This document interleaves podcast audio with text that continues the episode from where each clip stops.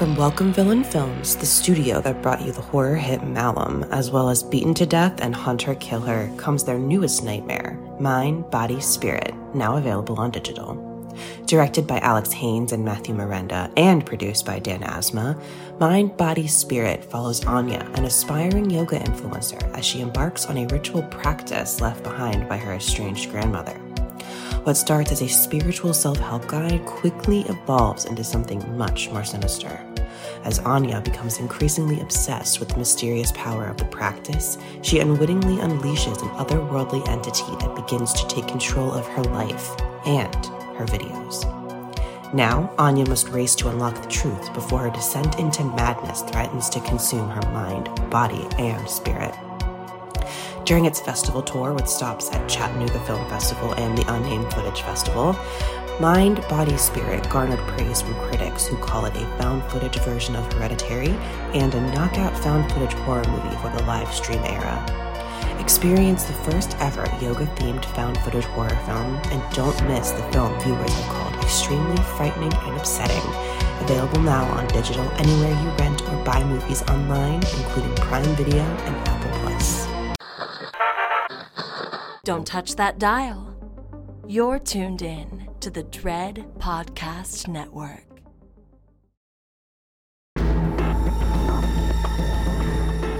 You are now listening to Postmortem with Mick Garris, where the most influential voices in horror cinema will spill their guts to the renowned horror director, writer, and producer. Now, here's your host, Mick Garris. From Nice Guy Productions World Headquarters overlooking the glamorous San Fernando Valley, I'm Mick Garris, and this is Postmortem. Filmmakers are usually obscured behind the camera. It is the on screen talent, the actors, who are the name brands that drive the box office. But in the world of horror cinema, in many cases, it's the filmmaker who becomes the brand name. Horror films don't require a star on the screen to become successful, but they do need a captain behind the ship to steer the audience through their on screen nightmares. A handful of directors have earned their name brand status as their involvement increases the likelihood of a film's success. Who among us wasn't excited to see the new John Carpenter or Tobe Hooper or Wes Craven movie? Or today, Mike Flanagan or Jordan Peele, Ari Aster, or our guest on this episode, James Wan. Their films often are cast with excellent actors, most of whom were unfamiliar before appearing in the films by our celebrity directors. James Wan has one of the most unique careers in our genre. As a writer, a director, and a producer, he has produced in three original franchises well close to $2 billion at the box office. Actually, by now, it's probably closer to three. But he's been able to successfully jump genres, though he always seems eager to jump back into the realm of fright and fear. He wears many hats and has had matchless success in spreading our genre into a mainstream world, and we're happy to have him here on the slab today to talk about his past, present, and future, and his devotion to the horror we all love. For Gooble Gobble, he is one of us. The Postmortem podcast is going out not with a whimper, but a bang. Dread, Beyond Fest, and the American Cinematheque will be hosting our final show at the historic Egyptian Theater on Hollywood Boulevard, and you can be there in our live audience. Many of the postmortem guests will be there on stage and in the audience on Saturday, December 9th. We'll follow the live show with a screening of Stephen King's Sleepwalkers for an unforgettable night. Tickets are available at the American Cinematheque's website, so I look forward to seeing you there. And now, on with the show.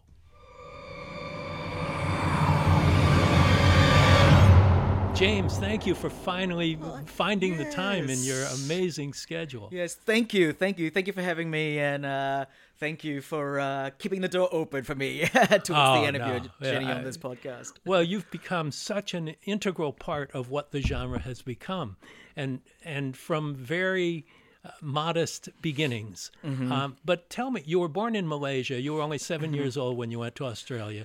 So, what were the things uh, in your childhood? Was it was horror a part of your life from childhood on? Yeah, yeah. I mean, scary stories have definitely been a big part of my childhood growing up.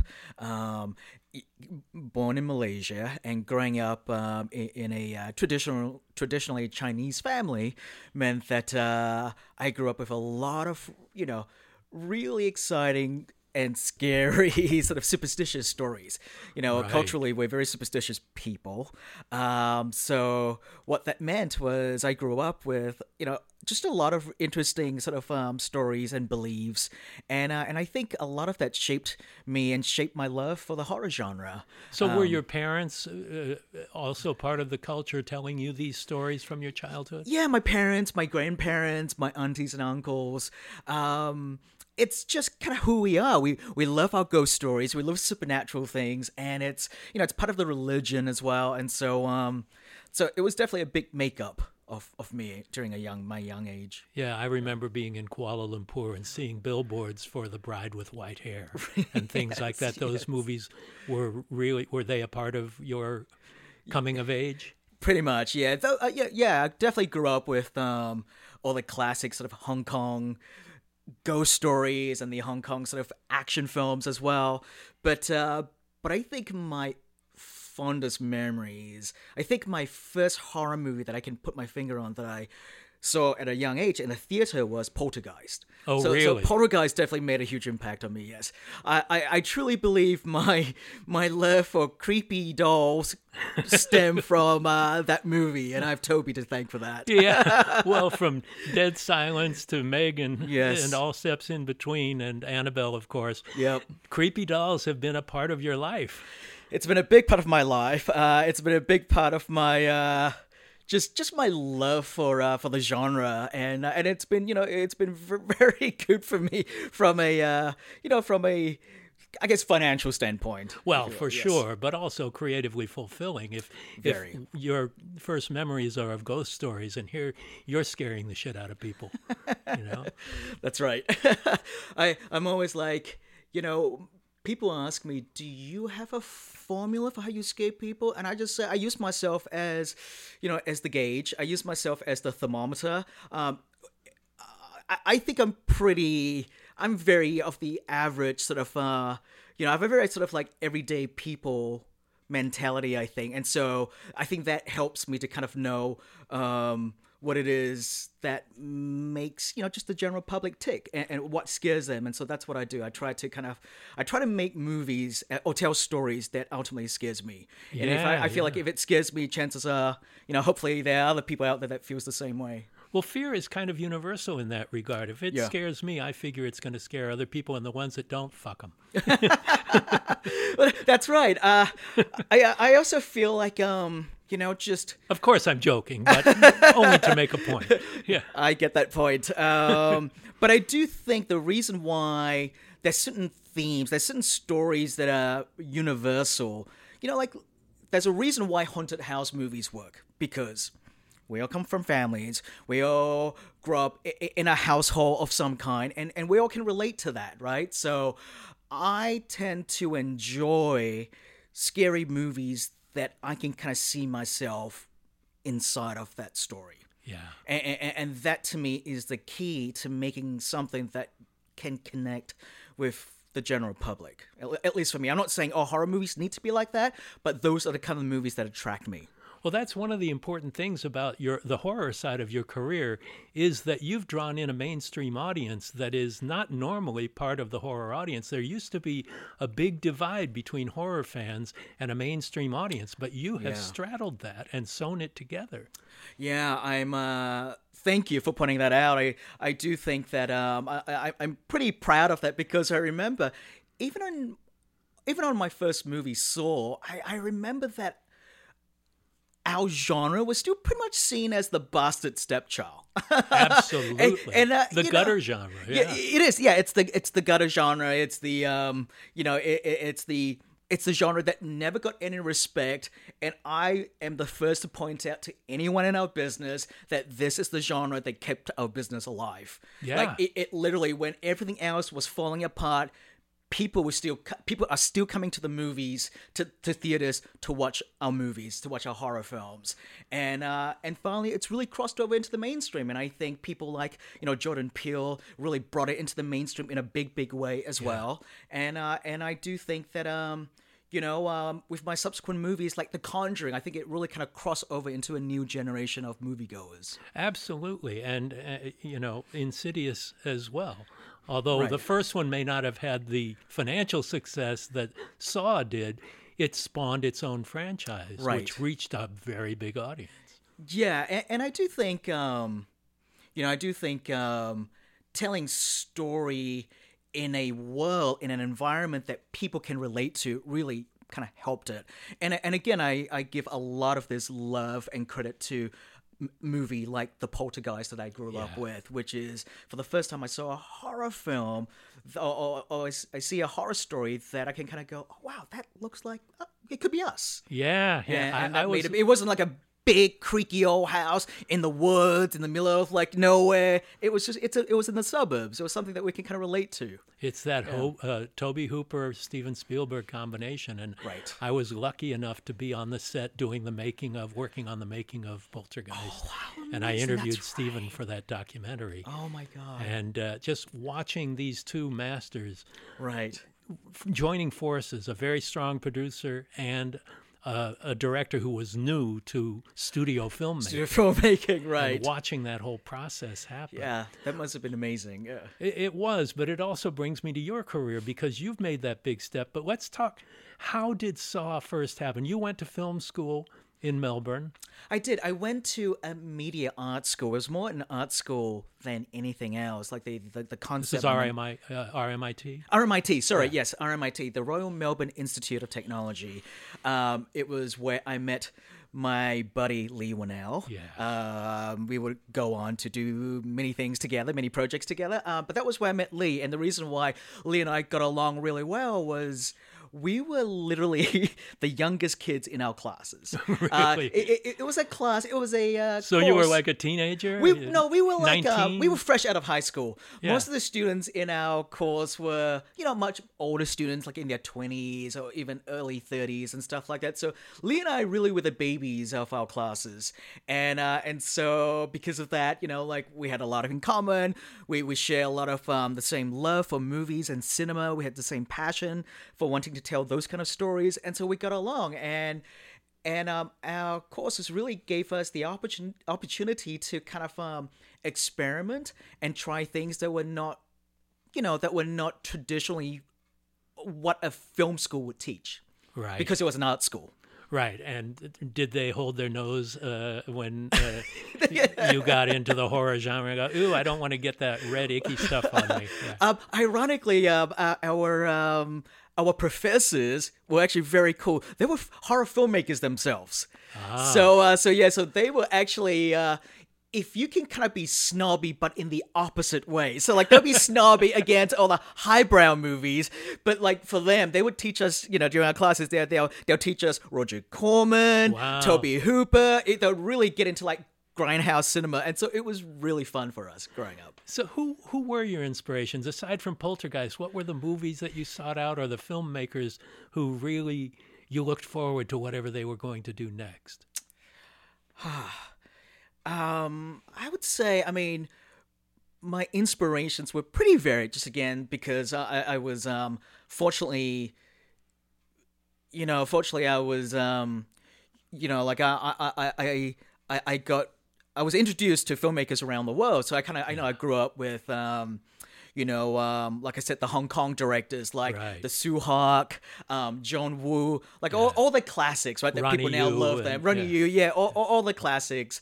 Uh, and I mean, one of my favorite film is Kwaidan, and so Oh, yeah. uh, so yeah, so definitely I love. I'm a big fan of Japanese ghost cinema. Yeah. Um, but then I would really say that the biggest, strongest influence on me was when I hit my teen years and I discovered Italian cinema. Ah, Dario Argento. Dario's definitely my man. Yeah, Dario and Mario Bava.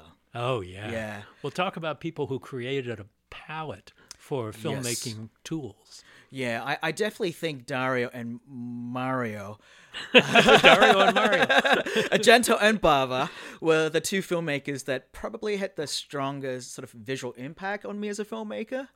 Um, in, in terms of the horror genre, I would say, and uh, and, and I definitely I'm a fan of that sort of that that baroque style of horror filmmaking, Yeah. that kind of really rich, deep palette.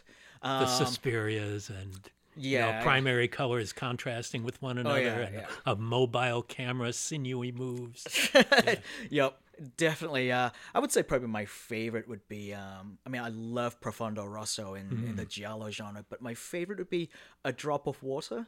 Oh yeah, Bava's A Drop of Water. yeah, from the segment of Um, yeah, the the Black anthology S- movie. Yeah, from Black Sabbath, right? Yes, yeah, Black yeah, Sabbath. Yeah, yeah, yeah. Black Sunday's the Barbara Steele. Yeah. Black Sunday is the Barbara Steele one. That's Yeah. right. Um, so I would say that sort of yeah Italian, and, and then eventually you know I discovered Fulci as well, and, and then the more obscure ones. Yeah. Um, but in terms of mainstream filmmaking, the, the, the sort of more mainstream Hollywood filmmakers, I definitely I grew up loving people like um like Cameron, Yeah. Spielberg, you know Yeah. Lucas. It's kind of hard not to like those guys. I I'm definitely of that generation. I'm Generation X, so Yeah. these are the filmmakers I, I I grew up idolizing. Well, they created a whole new direction for cinema. That's right. They they they created cinema in a way that you can kind of go, wow, like this can be my world, right? They created they they basically they were world creationist, if you will, right? Yeah, they, they, they, they create world that you can just go in there, believe that world, live as one of the characters, and uh, and, and just be submerged in, in this in this environment. And uh, And you were born into it. You were born the year Star Wars came out. I was, yeah, seventy seven. yes, yeah. Star Wars, the year uh, year I was born. So like, I, I see Star Wars as my movie, so to speak. it's your birthright. it's my birth movie. like you know, people have birthstones. That's my birth movie. Well, let's go back to how Saw came together. And Mm-hmm. there have been 10 of them. Saw X, which I call Socks. Socks. Very nice. Yep. But uh, but tell me just how it began because it's really hard to get your first movie made no matter who you are. yes. So you were in film school. We were in film school, so yeah. So let, let me give you a little bit of, um, of a fun story here. So Leigh and I, when we graduated college, when um, university RMIT, when we were twenty or twenty one, um, the first thing Leigh wanted to do was he wanted to go backpacking around the world, and uh, and he was going with two of his other buddies, and uh, and I was like, hey man, that sounds great. You're going to America?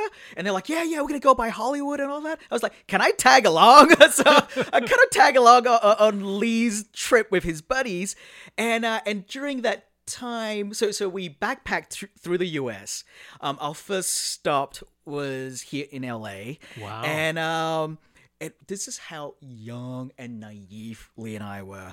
We thought, you know what? We're just gonna go to Hollywood, and uh, and we're gonna, you know, we're gonna go pitch them something.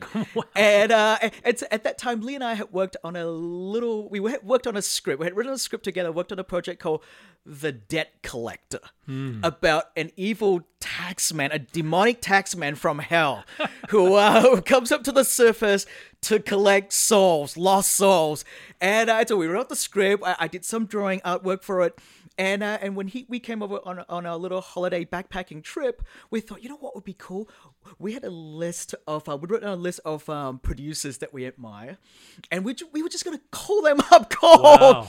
call them up, and uh, we know that no one was really gonna take our call. So what we, we were gonna do was we were gonna call up late at night uh, when no one's in the office anymore, and we're gonna leave a voicemail with the pitch on the voicemail machine. Well, it helps to have an Australian accent.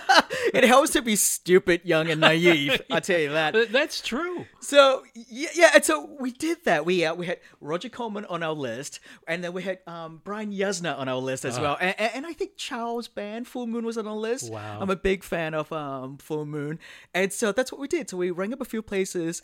We left um, our pitch on their answering machine, like during midnight, so where, where we knew no one would actually pick up the phone and hang up on us. And uh, and after we left our pitches, we didn't really hear anything about it. We gave them um, um, Leigh's manager's phone number because at the time Leigh was an actor, and so uh, so he had a manager and agent and stuff like that In Um, Australia. in Australia, yeah, in Australia. So we left these people our Australian contact number, and and we just thought. bloody hell, no one's gonna ever really get back to us. Who, who do we think we are? And so we left. We left LA. We traveled around US. We backpacked to New York, backpacked to Vegas, backpacked to um, um New Orleans, and then finally we thought, you know what, we should give um Leigh's manager a call just to see if she had anything. We called her up and she goes, Boys, where have you guys been? One of these places called us back. Wow. And it was apparently it was Brian Yuzna's company that called us back. That's amazing. That story is fantastic. So so that was like that so if even though that project eventually like nothing eventuated from it, but that gave Leigh and I so much hope and believe that if we do it, if we have a cool, exciting project, and if we really believe in it, we can get it off. We can get it off the ground and, and get it off the ground, maybe potentially in Hollywood, in America, and uh, and so when we got back to Australia, we really just put our heads down and go, we need to come up with a cool project that everyone's going to want, that we can just pitch it to anyone in Hollywood. Um, somehow we'll get our foot through the door, pitch it to anyone, and they're going to want this script from us. And that's how Saw eventually came about. That is the most incredible Roundabout story Yeah. to Saw. introductory story to a career. That's fantastic. And then, so how did that all come together? Uh, was it funded by one company, or were there co-producers and Lionsgate picked it up, or were they involved from the beginning with Right. Pe- Peter Block? I assume was the guy. Yes, and, and so um, it, it was a bit of a journey to get the movie eventually made, but but that was only because we um, we took a year to write the script because we wanted to write a really good script because we felt like no one knows who the hell we are, so our script is our secret weapon, and so we, we we you know we designed a really smart script. We didn't want it to just be a throwaway movie. Right. We want it to actually you know, eventually potentially go somewhere. We had high aspirations, um, high aspirations, and so we we wrote the script, and then um, and we spent a year writing it actually, and then uh, then we spent another year with um, two Australian producers that really loved the project and, and really believed in Leigh and I, and so we tried to initially get the movie off the ground in Australia, but we couldn't get the funding for it. And uh, and then um, Leigh's manager said, you know what, I know someone, I know an agent at um at Paradigm or at the Oh, time yeah. I cannot remember what company it was um, that that you know that is in TV, but he would love to read the script, and so we passed the script on. He read the script. The agent read the script and was like, "Wow, this is really unique," and wanted to meet with Leigh and myself, and uh, and so Leigh and I thought, you know what? I remember at that particular moment, I had been out of work for like three to five months. I had just finished my, my contract work at a TV station. I was just doing some small little TV job at the local Australian Broadcasting Corporation. Right, And, uh, and I, the ABC, that's right. Not to be confused with the American Broadcasting Corporation. where I've done a lot of work. Yes, you have. um, but but this was TV. This wasn't like making cool movie stuff, right? Yeah, Um, and so um, and and so uh, so we, we we thought, you know what? So so at that moment, I didn't really have a lot of money, but Lee and I just felt like, you know what? If we're gonna spend all that money on a plane ticket to go all the way to Hollywood to meet with an agent for our script, let's. Let's why not try? Let's shoot a scene from the script. Oh. Who knows? Because you want to be the actor and I want to be the director. Like we don't have anything else to show for it. Let's shoot something right. and uh and we we we shot the scene in the movie the one the scene that was played by Sh- Shawnee Smith in the first one where she The wore the jaw trap. Yeah. yeah and so that became our calling card for the script so we uh, we made the little short i shot it in two days edited it quickly bent it onto a cd back in the days and uh, and we would accompany that cd with the screenplay that would go out to a bunch of agent that so the agent would then send it to a bunch of producers around town Right. The importance of the agent. Yeah. yeah, the agent. Yes, the a the importance of agent. His name is Ken Greenblatt, and uh, he's not an agent anymore. He, he he's he's moved on to do other stuff. But uh, but we'll always be very thankful to him for like sending it out and believing in the project. And uh, and then the uh, the project event, the, the the script and the D, the CD landed at Gregg Hoffman's desk. Um, and at the time, he was partnering up. He partnered up with um, Mark Burg and Oren Koules at Evolution. I think it, it was a um, an, uh, a talent agent um, management company Right. and uh, they they they loved the short, they left the script, and they met with Lee and I. They were literally the very first people that we met with in town. And so we came to LA. Um, the agent had set up a whole bunch of meetings that week. We met with these guys for the first meeting, and at the end of that meeting, they said, we don't have a lot of money to make it. We can make it really low budget, but James, you can direct. Leigh, you can act in it. Let's go do this. Wow. Yeah, and we can share. If the movie does well, we can share in the profit together. That's you have one amazing story after another here, James. I, I would say that was probably the biggest mistake that came out of their mouth at the time. Not as far as you were concerned. Not as far as we, Leigh and I were concerned. So we stepped out of that first meeting going, is this for real? Like, we cannot believe, because, like, in our brains, we were like, it's really hard to break into Hollywood, which, let's It face it, is. it, it, it Yeah. freaking is. Yeah. Right? It really is. And you kind of need to have a lot of your, you got to be lucky and still have, you know, your ducks in a row to kind of get there. And so we, uh, we did a bunch of meetings throughout the week. Um, the, I think the other company that was really interested in it was Gold Circle. Um, but uh, but Mark Burg, Oren Koules, and Gregg Hoffman were willing to take a chance with Leigh and myself making it, and so we went back to them and said, "Let's do it."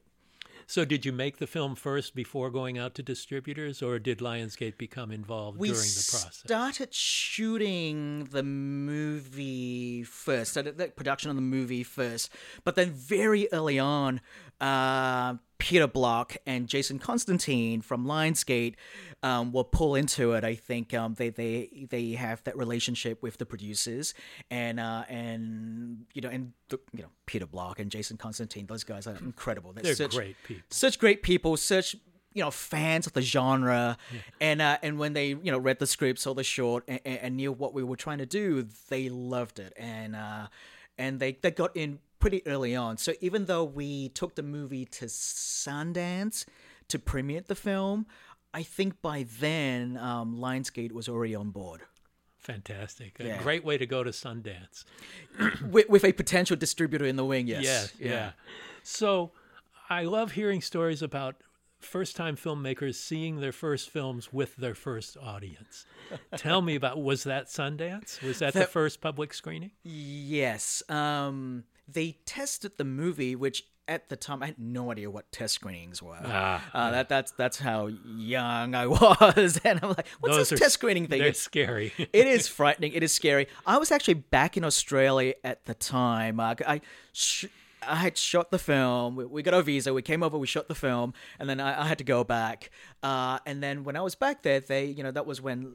I think at the time there were certain powers that be at Lionsgate that still felt the movie is like you know it's a cheap little low budget horror film, Right.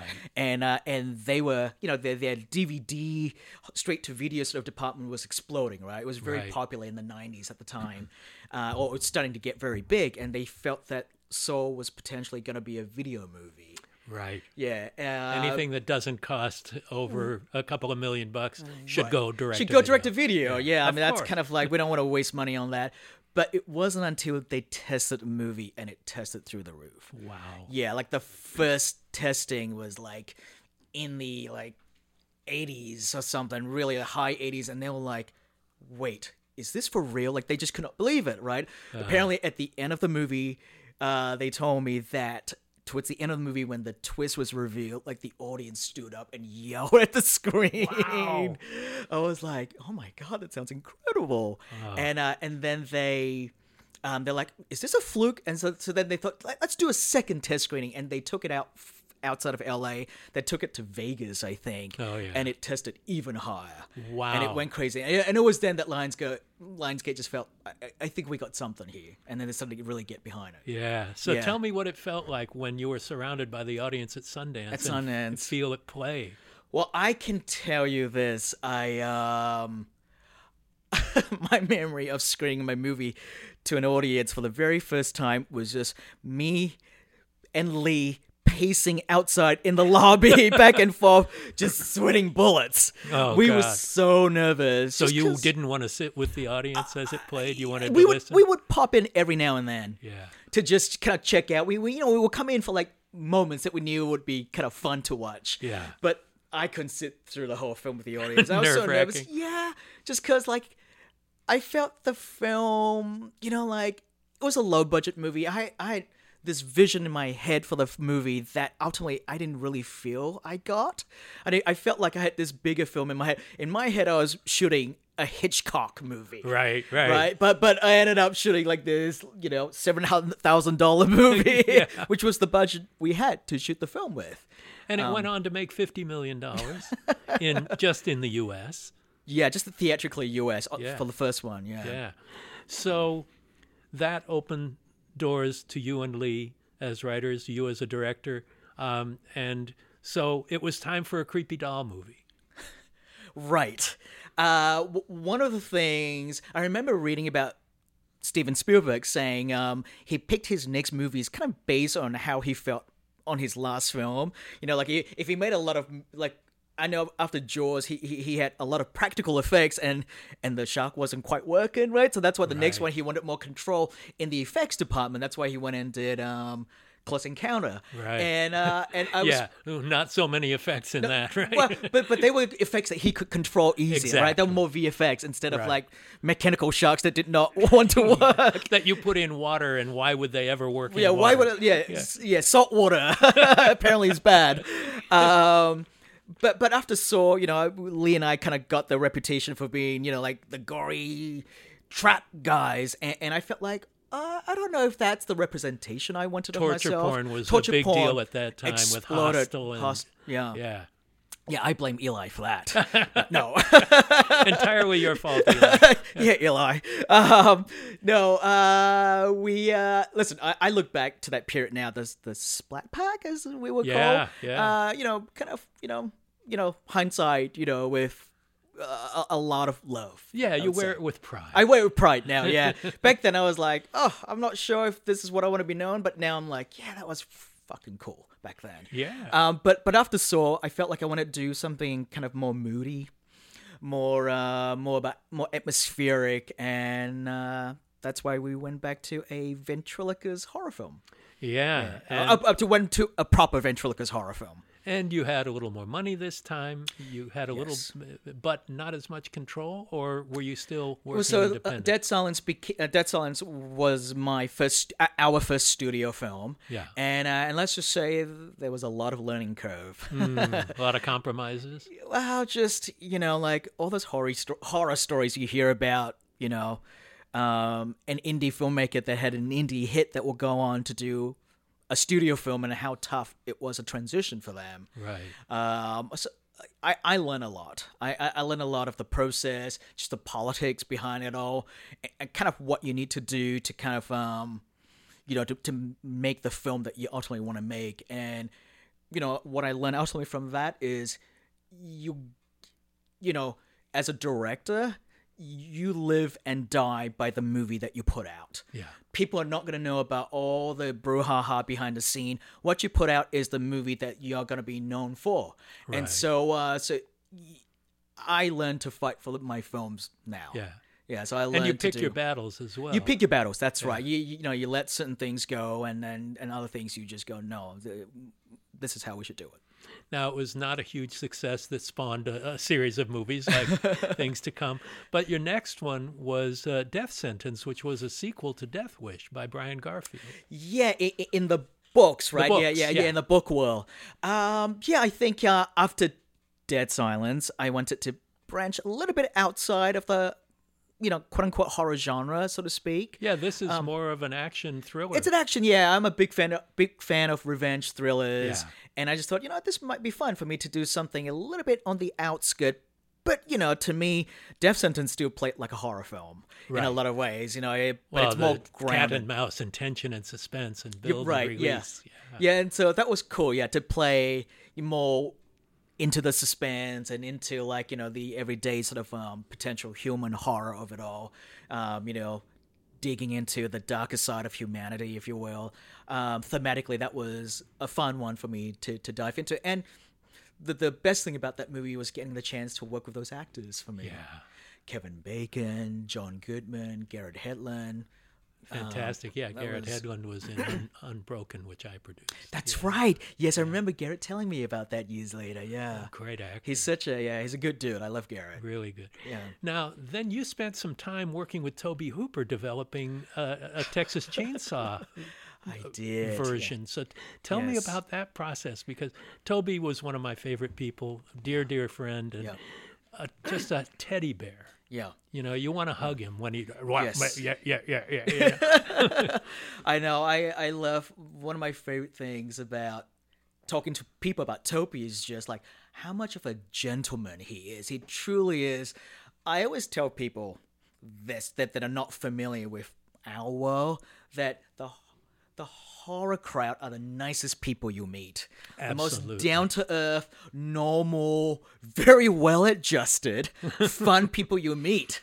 You know, uh, they're quite different to comedians. That's for sure. know, but yeah. those dinners we've had, Yeah. you know, everybody is so supportive of each Yeah, other and they want everybody to succeed. There's not this cutthroat competition like if you win, I lose. You know? Right. Make you know why I think that is? I do think a lot of that had to do with like we are the black sheep of the business.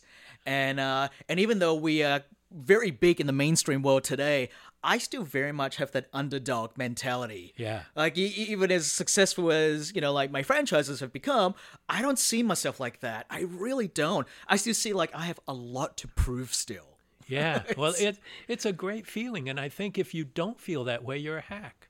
You you calcify, you don't grow, you Yeah. don't evolve with the That's world right. of film. you know? Yeah, I, I, I totally agree with that mindset. Yeah, like um, I feel like a little bit of that feeling of being on edge uh, helps keep you a better filmmaker. Yeah. Yeah. It keeps you wanting to fight to do something more, something better. Absolutely. You know, you always want to do something better than what you've done before, Mm-hmm. you know. So tell me more about working with Tobe and whatever happened to the Chainsaw Project. So this this was during the period after um, um, between Death Sentence and Insidious, Right. and uh, where I kind of like. I- kind of like it was that period where I kind of like took a bit of time off to kind of like you know assess with what I want to do and and just kind of like just put the brakes on a little because I felt like um You had three really different experiences. different experience yeah and it was exhausting and i just wanted to kind of uh take take the time to just sleep in just chill hang out with my dog i got a puppy during that time period Not And have a call time. yeah and exactly not to wake up like what five or six in the morning um and during that period i was trying to you know i was like i was approached for i was still getting approached for a lot of you know, for a lot of horror projects, Yeah. um, a lot of remakes and reboots.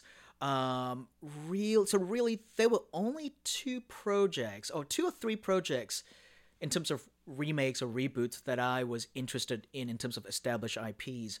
Um, one was The Blob. Uh, I Ah. think after, um, I think that was after, um, Rob Zombie was attached to it Oh, they, really? they came to me. And uh i was you know kind of like um kind of flirting with that for like two seconds. Yeah. and then uh, and then texas then texas chainsaw came up. And i thought oh i wonder if there's something cool i could do with this. And uh I, I kind of joked that well people already know me as the saw guy. Maybe i can put the chain in front of the saw and be also partially known as the chainsaw guy um, but but i didn't really want to necessarily commit to it until i had met tobe and uh, and, and had gotten his blessing Yeah. yeah so what a sweet, generous guy. Yes, and so yeah, I remember like um with the producer, um hanging out with um with Tobe and uh and Steve Susco. Yeah. At the time as well. Oh, and was he attached as I the think- writer? yeah, yeah, yeah. That was a while. Yeah, it was a while, while ago. Yeah, I, I, I love Steve as well, and uh, and so I think this was this was during that that, that Saw grudge period. Right. That was you know that was very popular, and so we were like the idea of like collaborating together was kind of fun. And uh, and yeah, we we met up with Tobe, and I love it. And I already met obviously Tobe previously from the Masters of Horror dinners. Yeah, and yeah. it was just cool to just catch up with Tobe and just kind of pick his brains and just hear what he had to say. He was just he was awesome about everything. God, do I miss him. I do, yeah, Yeah. yeah, I bet, yes. Yeah. Well, you went back to horror with Insidious following that, and, Mm-hmm. and uh, so that didn't work out. It just fell apart like so many things that uh, in Hollywood do. Yeah, it just sort of petered away. Yeah. Uh, and, and- but then during that period, um, I, I was like, oh, you know what? I Leigh and I kind of came back together. We're like, you know what we should do? We love ghost stories, so why don't we go and tell a cool modern ghost story, a, a classic haunted house story, but Your one- poltergeist. Yeah, literally, that that's that's basically like, Leigh. How do I make my own poltergeist? my version of poltergeist set in the burbs. Yeah. Uh, find my Craig T. Nelson in uh, in Patrick, Patrick, Wilson. yeah. uh, and, and that's what we did. We set out to make our own haunted house movie with a twist to it. And uh, and but the goal was to make it really low budget, really cheap. That way So we you can, had control. so that we would yeah retain creative control and really my mindset during that period of my fourth movie after death sentence was i just wanted to have fun again Yeah. yeah i want to go back and have fun again and make movies with my mates that i grew up with and uh and just kind of make a film like how i, I used to do them back in film school back in my college days i uh, and so I bought the fastest computer at the time and invested in a computer because I, I edited the movie myself. I colored the movie myself. I knew so I wanted to do all this stuff on my own. Wow. Yeah, and so so I go Leigh, let's you and I write and and, and you act in it. I'll direct it again, and uh, and we'll get our buddies to star in it, and we'll find a few other you know potential really great character actors to kind of like populate this world. And that's what we did. That's why I reached out to Lin, Lin Shaye. Yeah, we love Uh, him. we love Lin, and uh, and so it truly was just like getting all my friends to play the ghouls and ghosts in the world. And you're an artist as well. Do you storyboard stuff? yeah, I do. Yeah, I, I, I draw. Um, I draw a bit. Uh, they're definitely much better artists now that I work with. that you can afford to. but but I, yeah, that I can afford to get them to do it for me now. But uh, but no, yeah, if I have to, I'll draw it myself. Um, I would point out that uh, that the um, Dalton in Insidious, all his little child drawing in the in the movie, that that was all me. Excellent. Yeah. That's great. Di- One of the things I like to do when I'm doing something a child writes or something is use my left hand. That's exactly what I did, Meg. Really? That's Really? exactly what I did. Yes, I had to use. See, I'm left-handed, so I have to use Oh, my okay. right hand. So you would do the other hand. Yeah, I'll do my- the other hand, yeah. That's so funny. But the, the hardest part, the hardest part is as you draw, like you're trying to draw, is because even even though my hand doesn't have that much control, but I'm thinking like an adult. Right. And so the mindset when you're a child, you draw things very different Yes. to how you see things. And so as I'm drawing it, I'm like, I'm going, no. Even though the drawing is very crooked, Yeah. it, there's not a lot of strength to It's it. still sophisticated. But it's yeah, exactly. There's too much of a sophisticated thinking behind the drawing. So that was that was a lot harder than it looked. yeah, that's great. Well, then after Insidious, I mean, The Conjuring, Insidious was not a big box office hit, but later spawned a couple Uh-huh. of sequels. Mm-hmm. Um, but The Conjuring was huge, and it launched two uh, franchises: the Annabelle franchise and the Nun franchise. yeah, within the Conjuring franchise. Within the. Conjuring It's like- world, yeah, yeah, spaceship within the mothership, as I call them. yeah, Um, the pods. uh, I, I would say a I've known about the Warrens for a long time, as we tend to. You know, if we if any one of us who are you know remotely into the supernatural and ghost huntings and all that, at some point in our life we would have heard about the Warrens. Absolutely. Um, and then, but the other thing ultimate that ultimately that pushed me to do The Conjuring was I remember having a meeting with um, Don Murphy. Do you know? oh Don? yeah, I did know Don. Don Murphy yeah. of Angry Films, Yeah. and uh, you know, and I I like Don. You know, like he's he's a really kind of cool, nerdy guy with a lot of kind of cool ideas and tastes. And this was back then. Um, back then, you know, like uh, I so I met up with him on just a general meeting because you know we, we share similar love and t- taste for things, and this was right after Insidious um, had opened, and and, um, and he said, James, Insidious is great, but what you need to do now is you need to do an Insidious, but for the studio. Right. If you want to move back into the studio world of filmmaking and you want to go where you- I think you want to go with your career, And to reach a large audience. reach a larger, yeah, a bigger, more mainstream audience, you got to do Insidious, but at that studio level. And those words, he, he said it very fleetingly. He just threw it out, but those words really stuck with me. And uh, and you know, the more as I- after Insidious, I was trying to find out what I want to do next. It felt to me that um, doing Insidious, but a more grounded version of Insidious, based on a true life story, was the way to go. Right. And uh, and then that was how I eventually met up with Peter Safran and, and the and the, the guys, you know, the, the group at Line, at uh, not Lionsgate, the group at New Line, and uh, and that's And so. New Line was part of Warner Brothers, so you had a much wider potential audience. There. right? Yeah. Now, with Insidious and with The Conjuring, you did parts one and two. what did it feel like to hand it off to other filmmakers? it's a bit bittersweet. Uh, you know, just because I, I felt the same thing as well with Saw. Um, you know, you created this world. You create this world and, and the characters, and, and I do love them.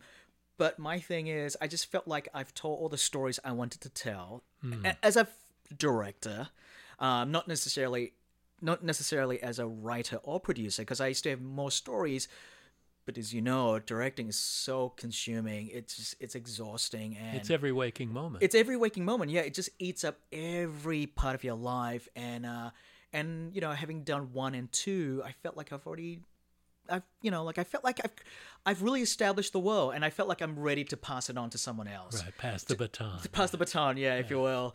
And um, you know, and I felt like um, the world is established strong enough that people kind of, if people to come on to to play with us, you know, I'll let them make the movie that they wanted to make, but at least the framework is in place. And, Right. and if they branch too far outside of that framework, I can I can kind of say, Let, let's keep it within this world that we've created. That doesn't feel like a, the Conjuring world or the Insidious world. Right. Um, so, as a producer, were you watching from afar, or were you Steven Spielberg on Poltergeist?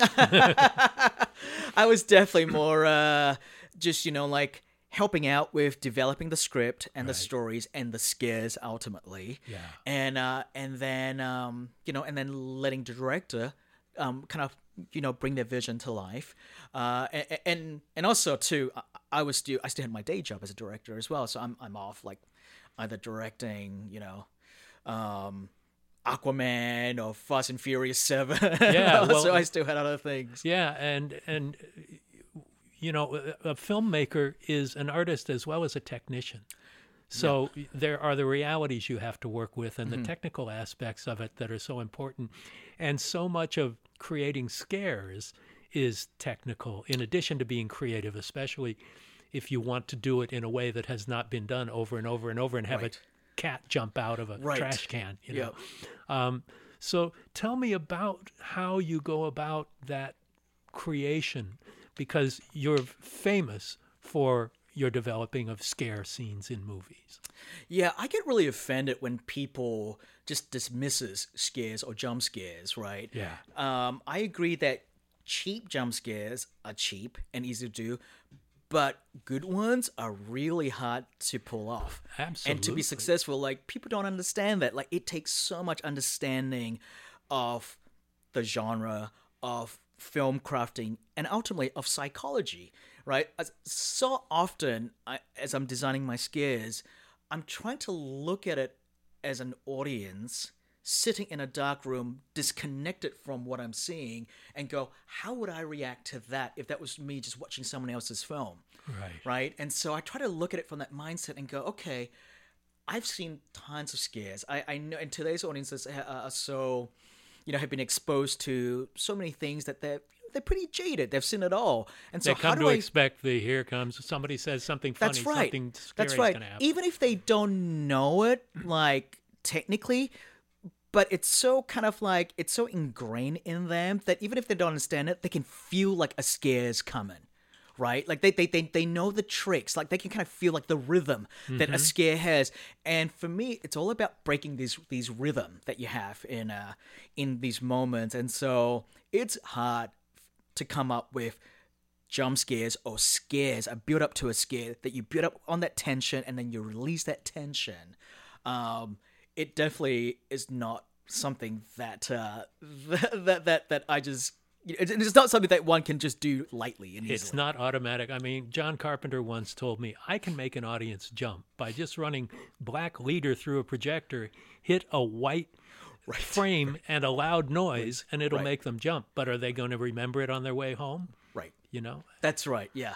A- yeah. Exactly. It's not. You're not scaring them to their soul. It's just a visceral. It's startling them. It's not startling. That's right. Yeah. Yeah. So along comes a total change of pace. Fur- Fa- Furious 7, a giant franchise, huge scale.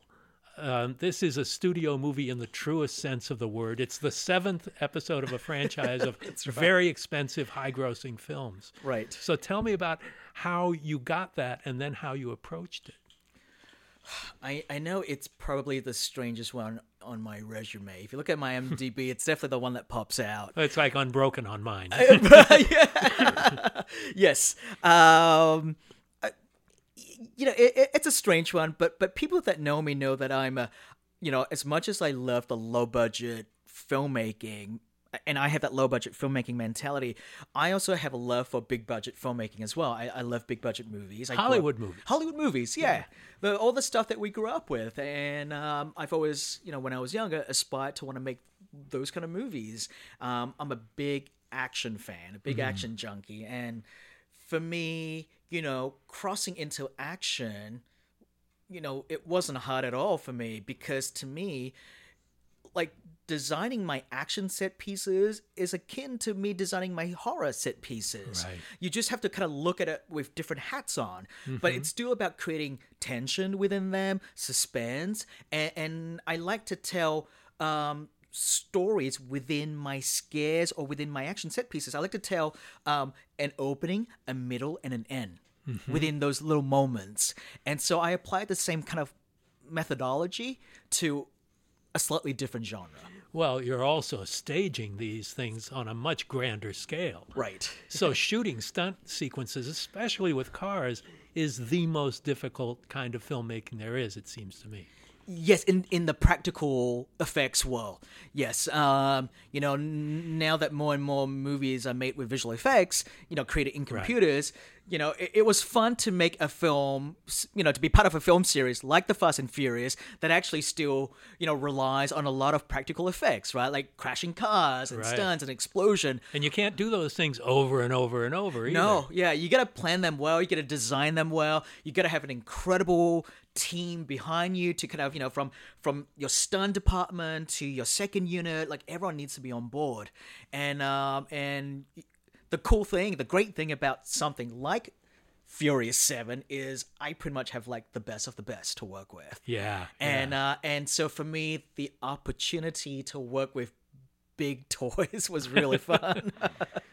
well, you had more of it to come, but with more visual effects with Aquaman. yeah. So this was your first superhero movie, and that is a genre unto itself. Yeah. And this was DC, not Marvel, so it Right. had a totally different approach from what the Marvel approach was. So, uh, what were the marching orders on that? It was. I mean, it, the the good thing was, you know, the fact that DC is a part of Warner Brothers, Right. and and I've already kind of really established my place at Warner Brothers with, with the Conjuring universe, and uh, and, and just like they, they feel like uh, you know, I feel like I know them well, and they knew me well, and so. For the first Aquaman, they really trusted me to just kind of go out there and make the movie I wanted to make. Well, you have kind of proven yourself. yeah, at that point, I, I was kind of coming off Conjuring 2 and Fast and Furious 7. So, Yeah. um, so yeah, definitely that was, you know, they, they trusted me there. And, uh, and I think they liked my vision for it, which was I wanted to, um, just kind of make a fun superhero movie that really lean into, um, the silver age of Aquaman, of the comic Right. book. And were you a fan of Aquaman comics before you became involved? I, I was a fan in, in yeah I was fan like I, I never collected all of it but I I, I, would read like now everyone and then um just because I do love the world but obviously once I was a part of the film I did a, a really deep dive into that Yeah, world yeah. no pun intended but I definitely that's it's hard to stay away from puns uh, when Yes. I'm working on Aquaman I'm sure.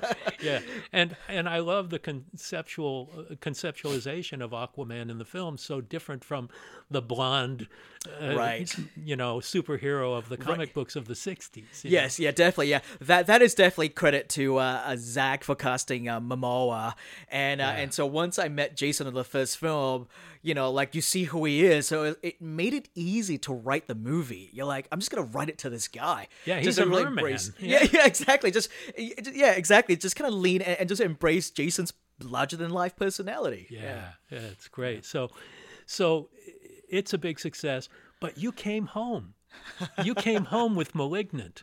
So Yes. tell me about that. Was that you really you'd done these two giant franchise movies? One that hopefully was the beginning of a franchise, but was part of the DC franchise. Right. And *Malignant* comes along, and it's like a return to your roots. Yeah, I I have found that I really enjoy going back and forth. Yeah. I don't like just doing one thing for too long. Um, you know, like when I went from Insidious to The Conjuring and then Insidious 2 again, I felt like, oh my god, I'm haunted house out. and I need to take a break. And so when Fast and Furious 7 came along, it was a great change of pace for me because it allowed me to exercise a different muscle in my brain. Right. And so uh, I really like that. I really appreciate being fortunate enough to have the luxury to be able to go back and forth. Yeah. And so when I do a big film, the last thing I want is to do another next big movie. Right. So I want to go back to my roots and and, and you know do do something smaller, do something more practical. That that's that's my thing is uh you know, after so much visual effects, I'm like, oh, I'm sick of it. I want to go back to do more hands-on. I It's wanna- on the stage. it's on the Yeah. stage, yeah. I want to work with animatronics, puppets, you know, like prosthetics, you know, like the, the blood and all the fun stuff that I don't get to do on, on the other kind of And you got some of your best reviews ever on *Malignant* too. Yeah, who would have thought? but it's. Did you see Miike's Masters of Horror imprint? It also had the head in hand thing. It yeah, yeah, yes, yes, yes, yes, yes, that's right. Yeah. Yes. I know. It's it's I I just wanted to kind of go back to like um you know, just like a lot of like the 80s sort of video movies I grew Yeah. up with. Yeah, yeah. Like I would reference that um Malignant to me is like the kind of movie that you would find at the back of the video store in the horror section. Right. That that sometimes maybe they curtain off. right. Yeah, seventeen and on- uh, above only. Yeah. yeah, yeah, exactly. Yeah. and so like and you have to really search for it to find it. That was kind of the spirit Yeah. uh, of something I want to do. But I, obviously I want to do a more sort of elevated version of that. Right. Um, you know, do it with like, you know, all the technical know-how and, and everything that I've learned, you know, from you know, since since then. So Well, your production company, Atomic Monster, you're developing movies, making movies, making TV shows, and developing things like Uh-huh. that. So, tell me about the business side of James Wan. Right. Well, it's really interesting. It's it, it's really funny. I mean, like I hope people believe me when I say this. Um I, the things, the projects I pick are never based around money. I, I don't do something for the sake of like, hey, this thing is gonna make money. That'll Right. be great. I literally everything I do has to be something that, that I'm passionate about. You know, if I if I'm not passionate about wanting to direct it, but if I still like the story or if I believe in that filmmaker, I want to support that filmmaker. Right. I, I really do feel very fortunate that Gregg Hoffman, Mark Burg, Oren Koules, very early on in my career gave Leigh and I the opportunity to direct. Like, there, there's no reason for them to believe in us, but they did. And they put their own money into it. So, like, not only Yeah. did they take a chance with us, they put their own money into it. And it's obviously it's paid off big time for them. Yeah, big And- time, Yeah, yeah. and, I, and I'm very thankful for that. So like, because hopefully what that does is encourage other you know investors and producers to potentially do the same for other filmmakers. So now, I, I like to think that I I'm now in the position where I can kind of pay it back. Yeah. And so I like to kind of give, you know, like upcoming filmmakers the opportunity that they may or may not have otherwise. So you can be a cheerleader. Y- yes, yeah, ba- basically, yeah, be be a supporter and be be their producer and uh and listen, I mean, obviously I need these movies to work to be successful so that we can do more. And you've got the experience to be able to be a, a great resource for these young filmmakers. Yeah. Yeah, basically I'm like you guys use me as much as you want to use me. I'm happy to help you however want you want to help me. Like there's no ego on my part. It's still your movie. You go make the movie that you want to make, but whatever you want me to help you out with, I will do my best to help you out. And now the holidays are coming up, so it's time for your new Aquaman movie, which is coming out very shortly uh-huh. as we sit here talking now. Yes. So tell me about going back to that big underwater world of Aquaman and returning to that giant production. it's daunting. I mean, like, you know, just kind of like, you know, when you go back to a smaller movie, you really feel the pressure lifted off you, right? You can Yeah. really see the difference. And then when you go back to this, you know, the first movie made over a billion dollars. And so, like, you're. You know, like you're like, how the heck am I gonna live up to it? But you know, I, I, I, I love the people I worked with. I love the world and the chance to sort of expand on the first movie. All I can do is just, you know, go out there and make the movie I wanted to make, and whatever happens, happens. And you have so much more time and so many more resources. If you have an idea that's outrageous, you can fulfill it. Yes.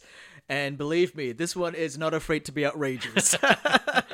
Well, also, then back to your producer role, you've got Night Swim coming out as well. yes. Tell me about that. I only know the title.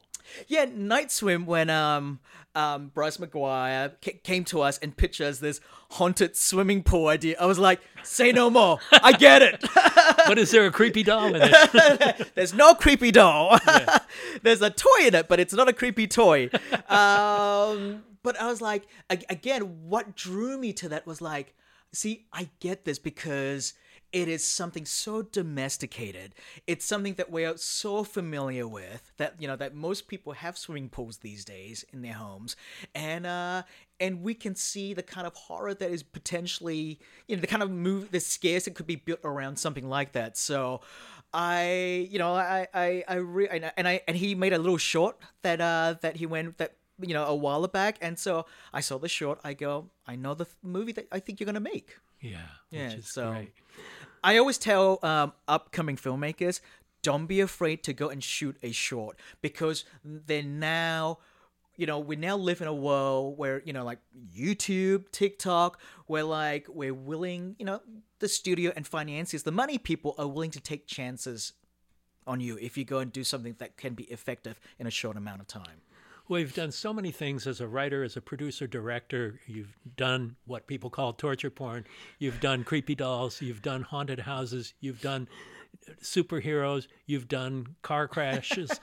all of that. What have you not done yet that you're dying to do? That's a really, really good question. Um, I think I let the cat out of the bag a while ago uh, when I was promoting. I think Megan, Megan, I Yeah. uh, o- o- on a Reddit promo thing, I said that um, I have been David Leslie Johnson, who's um, the screenwriter. I don't know if you know David. Like No. he, he wrote um, Orphan, and he did. Oh, I uh, sure know him by yeah, you know, work. yeah, Yeah. yes, yeah, you know. He did Orphan, and he did Conjuring for me, Conjuring two and three for me, and um, he's writing Conjuring four right now.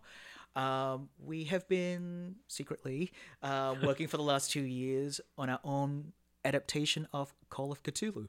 Wow. So you're getting into the world of Lovecraft. I would love to. Whether or not it will actually happen, I- don't know. But we've just been kind of secretly ad- adapting it ourselves for no one. Well, what a great place to wrap up. this is great. James, I can't tell you how much I appreciate you joining us here, especially face to face.